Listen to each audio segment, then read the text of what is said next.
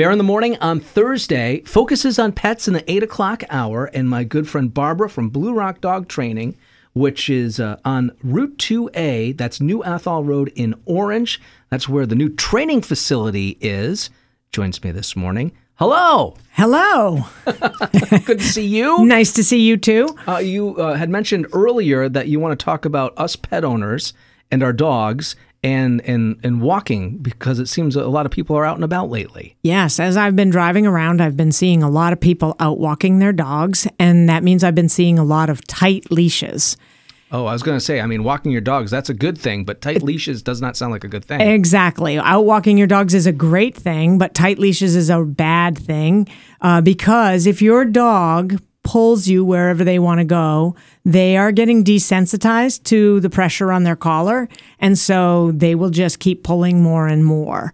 So, really, what we want is a loose leash whenever you're walking your dog. So, I have a couple of exercises to help with that. Mm-hmm. I figured we'd talk about one this time, and then when I come back next time, we'll talk about the other. Mm-hmm. So, the first one I wanted to talk about was the whiplash turn or the quick U turn. The whiplash turn Yes. or quick U turn. Yeah. So got it. It's a great way when you're walking your dog to help keep their focus on you. And you're going to do this by uh, you start walking along. And if you see your dog begin to get a little bit distracted, you're going to say their name. And I usually say this way. Um, you could say just their name, and Yeah. you're going to turn around and go the opposite direction and encourage your dog to come with you. And when they catch up to you, you're going to give them a treat, and then you're going to keep walking in that direction. And if they begin to drift away from you, you're going to say their name, turn your shoulders, and go the other way and give them a treat when they catch up to you. So they're going to learn that you saying their name means you're going to change direction, and they're going to get a cookie when they catch up to you. Okay.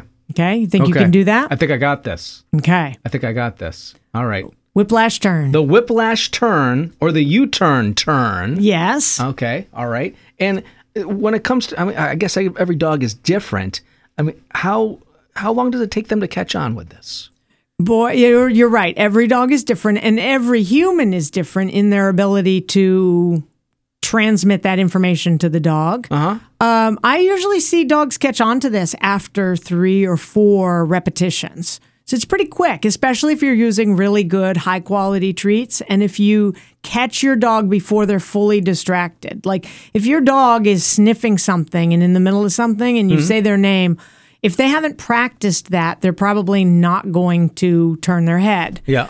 So you want to do it before they get distracted and practice it that way. Make it easy for your dog to get it right and then gradually make it more challenging by doing it a little bit later in their distraction curve. Okay. Right? All right. Does that make sense? it does make sense. And have a and have a big pocket full of cookies. Too. And have a big pocket full of cookies and something I you know, we talk about the importance of good quality treats pretty much every time I talk to you. We've talked It's about this. It's important, yes. It's super important. So, you know, real cheese, real meat, uh, tasty little soft tidbits of something delicious is going to get your dog's attention way better than their kibble or something crunchy um, or dry. something tasty. Yeah, you want something tasty and fresh and that's going to make your mouth your dog's mouth water. Maybe your mouth too. Maybe yours too.